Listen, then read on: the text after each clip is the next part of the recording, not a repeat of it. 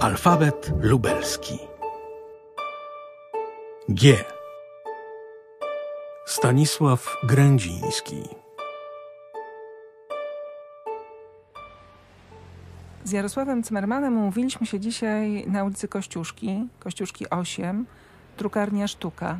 Dziś już nie istniejąca, ale działająca tutaj przed laty, to właśnie w tej drukarni w tysiąc dziewięćset dwudziestym szóstym roku swój pierwszy, jedyny tom wierszy wydrukował bohater naszego dzisiejszego spotkania.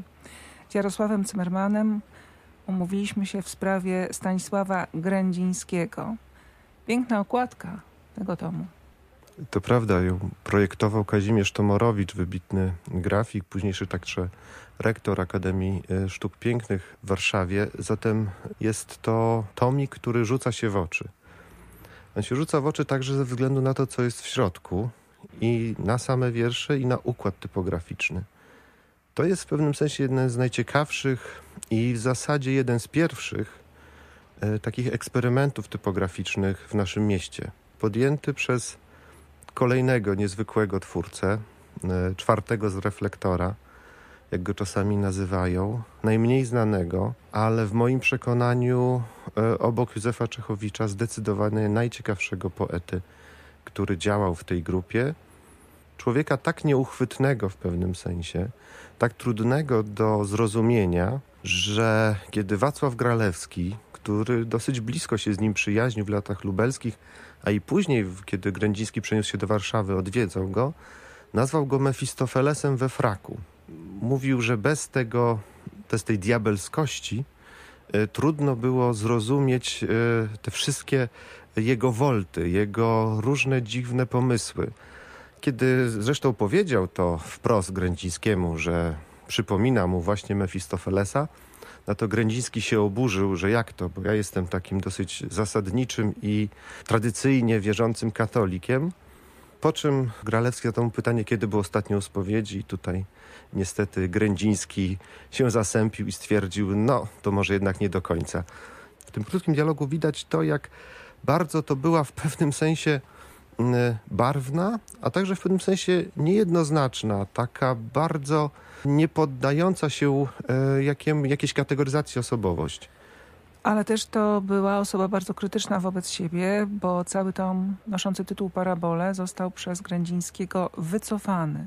Z jakiego powodu? Dlaczego był z tego niezadowolony? Jakie były jego w ogóle losy jako pisarza?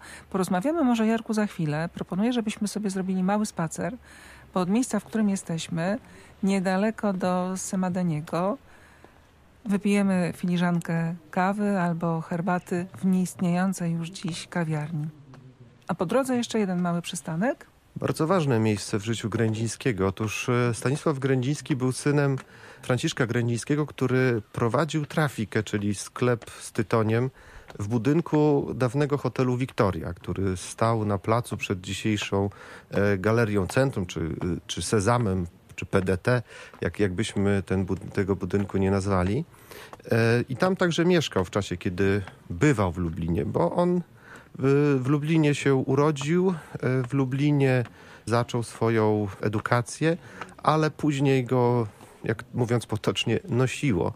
Niemniej jednak ta trafika i ten dom rodzinny był dla niego ważnym miejscem, bo to było takie oparcie, zarówno materialne, jak i w, taki, w pewnym sensie także psychiczne. Tak to przynajmniej przedstawiał Wacław Gralewski. A idziemy do Semadeniego, bo Grędziński był człowiekiem, który uwielbiał bywać w kawiarniach i w tych kawiarniach zachowywał się dosyć niestandardowo.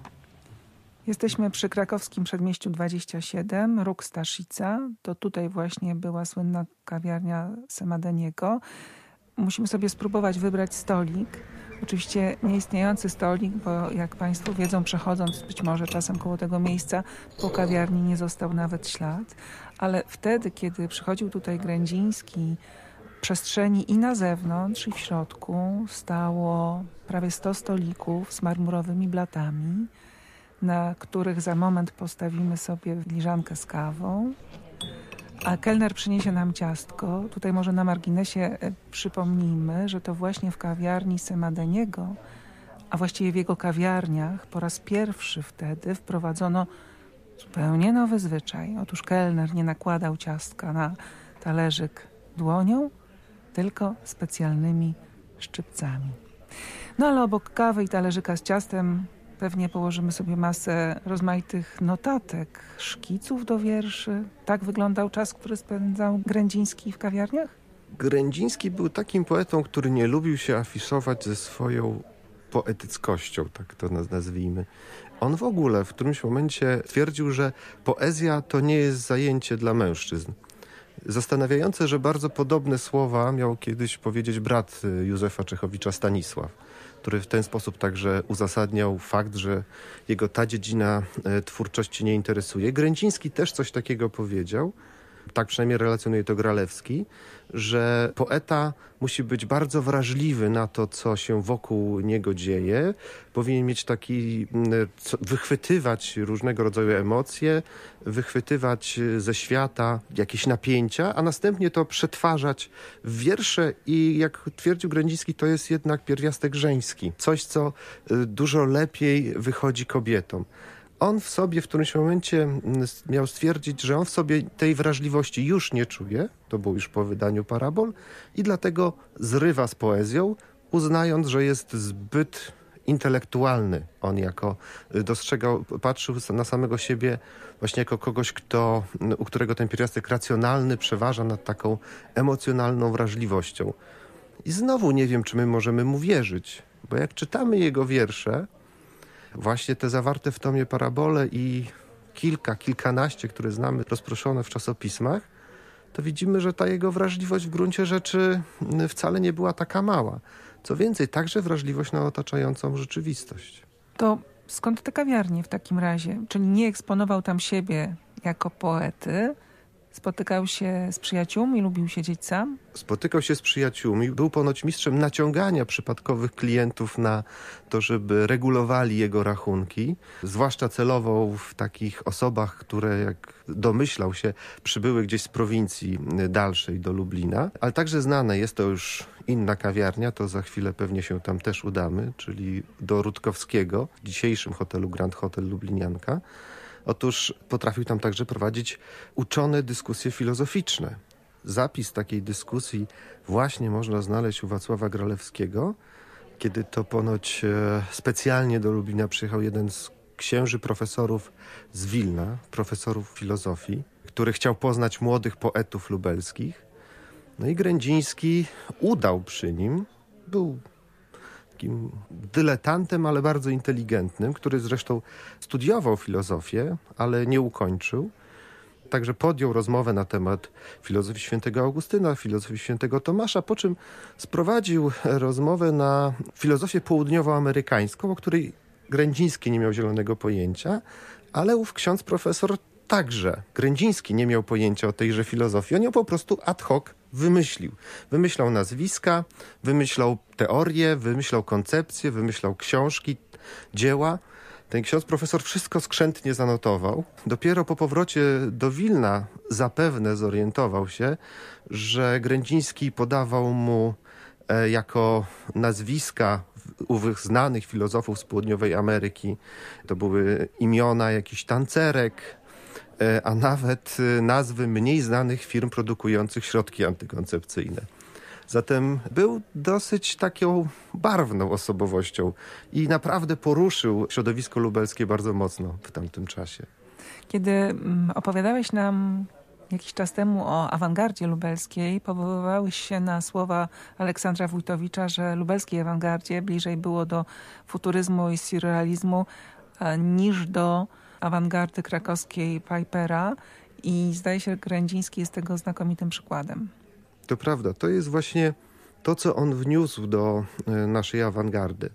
To właśnie po przybyciu Grędzińskiego do Lublina w tysiąc dziewięćset dwudziestym czwartym roku wykrystalizowała się ta cecha charakterystyczna grupy poetyckiej Reflektor i także samego pisma, w której widać było to nachylenie w stronę surrealizmu i futuryzmu. Grędziński w swoich wierszach wyraźnie inspirował się także swoimi doświadczeniami, bo był związany w okresie, kiedy mieszkał w Krakowie z tamtejszym klubem futurystów Katarynka I to doświadczenie widać w jego wierszach, no ale także widać coś, co można by nazwać takim surrealistycznym pędem myśli, skojarzeń. Tym takim łapaniem y, tej rzeczywistości, która dzieje się wokół na gorąco i zamienianie w taką rzeczywistość y, właśnie nadrealną. To jest ciekawe, że y, dostrzegł to Józef Czechowicz. Józef Czechowicz, który poświęcił Stanisławowi Grędzińskiemu jedną zwrotkę y, w słynnym wierszu We Czterech, który dedykował kolegom z Reflektora, y, scharakteryzował Grędzińskiego w ten sposób. Stanisław tętniący stopami jak we śnie. Finisz biorąc z wysiłkiem nadmiernym, zbyt ciężko. Nie zawoła do siostry śmierci, weź mnie, chyże nogi umknął, umknął przed klęską.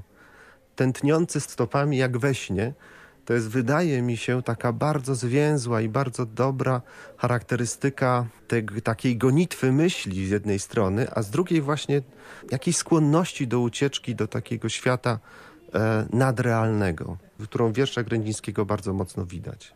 Wróćmy jeszcze do tego gestu, którym artysta pozbawia praktycznie nas tego, żebyśmy mieli dostęp do jego tomu, jedynego tomu wierszy, czyli do Paraboli, przypomnijmy, wydanych w tysiąc dziewięćset dwudziestym szóstym roku.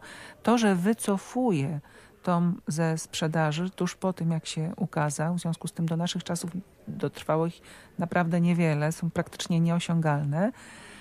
Tłumaczyć należy tylko tym, o czym wspomniałeś, czyli że pisanie poezji jego zdaniem przynależy się kobietom, czy też są jeszcze jakieś inne powody? Wydaje mi się, że wynika to także ze skłonności Stanisława Grędzińskiego do rzucania się w coraz to nowe projekty, pomysły.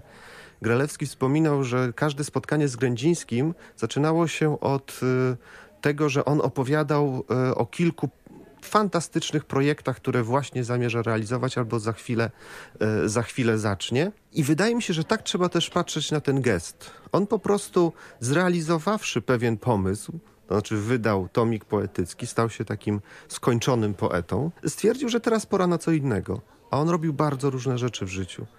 Zanim przyjechał do Lublina w tysiąc dziewięćset dwudziestym czwartym roku, pracował w Łukowie jako nauczyciel matematyki.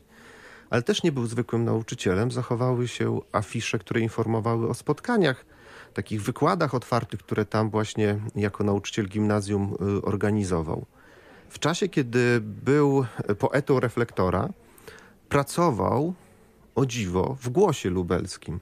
To było pismo wydawane przez Narodową Demokrację w Lublinie, które było na antypodach poglądów politycznych Gralewskiego, Bielskiego czy Czechowicza, a Grędziński tam się zatrudnił. Co więcej, mówiąc takim językiem współczesnej młodzieży, ponoć strollował to środowisko, to znaczy przeprowadził wywiady z poszczególnymi działaczami i urzędnikami miejskimi, którzy wówczas w, w ogromnej części właśnie reprezentowali środowisko Narodowej Demokracji, a rzecz dotyczyła pewnych machinacji finansowych, w których to rozmowach ci urzędnicy nawzajem siebie oskarżali i on ponoć wydrukował te wszystkie rozmowy w jednym numerze, no co zakończyło jego współpracę oczywiście z tymże pismem, ale było dla, zdaniem Gralewskiego, czymś, co powinien każdy adept dziennikarstwa poznać, bo on jakby pokazał, bez względu na swoje poglądy polityczne, że jest w stanie do takiego spojrzeć obiektywnie na, na, na sytuację. Po prostu jeśli ktoś miał coś na sumieniu, to powinien za to ponieść konsekwencje. A tutaj oni nawzajem siebie oskarżyli na łamach pisma, które uchodziło za ich pismo. Zatem to było jeszcze jakby dużo mocniejsze. Później, kiedy wyprowadził się z Lublina, zafascynował się myślą mocarstwową. Ruch mocarstwowy to był taki odłam ruchu sanacyjnego, który proponował wzmocnienie militarne przede wszystkim Polski. Był skierowany, czy miał charakter antyniemiecki. Kierował nim Rowmund Piłsudski, ale związany też był z nim przed wojną Jerzy Giedroyć. Stanisław Grędziński wydawał pisma bardzo różne, zarówno takie pisma skierowane do robotników, jak na przykład, jak na przykład Głos Fabryczny, jak i takie pismo Mocarstwowiec i Młody Mocarstwowiec dla, dla młodzieży i dzieci przeznaczone. Tam snuł bardzo takie, znowu trochę surrealistyczne pomysły.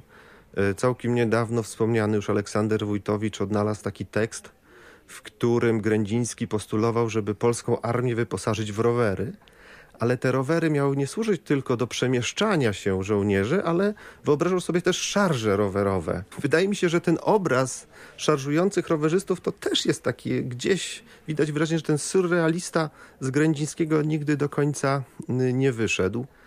Prowadził także kursy dla dorosłych, eksternistyczne, przygotowawcze do matury. I na tym gruncie cały czas y, utrzymywał kontakt z Józefem Czechowiczem. Czechowicz, co prawda, w którymś z listów z lat trzydziestych wspominał, że spotkałem się ze Staszkiem w Warszawie, ale ze względów politycznych już z nim się rozmawiać nie da. Ale jeszcze w tysiąc dziewięćset trzydziestym dziewiątym roku, na łamach takiego pisma Tygodnik Naukowy, które właśnie wydawał Stanisław Grędziński. Tytuł brzmi poważnie, a tak naprawdę to było pismo właśnie skierowane do tych, którzy przygotowywali się i chcieli eksternistycznie przystąpić do egzaminów, czy to maturalnych, czy zawodowych. Józef Czechowicz opublikował swój tekst, gdzieś nawiązujący jeszcze do jego doświadczeń jako nauczyciela. Grędziński jest postacią bardzo ciekawą, bardzo barwną, wymykającą się jednoznacznej ocenie, ale widać wyraźnie, że jakby ten jego surrealizm cechował nie tylko twórczość poetycką. Cała ta biografia jest w pewnym sensie surrealistyczna. Do tego ponoć miał także talent plastyczny. I jeszcze jedna bardzo ciekawa, bardzo ciekawy rys osobowości. W Krakowie prowadził szkołę tańca. Był ponoć bardzo dobrym tancerzem. Wacław Gralewski porównywał go do Freda Astera i namawiał, żeby w Lublinie, kiedy miał kłopoty finansowe, właśnie zajął się tańcem. A Grędziński mu się zwierzył, że kiedyś myślał nawet o tym, w jaki sposób można tańcem wyrażać bardziej skomplikowane emocje.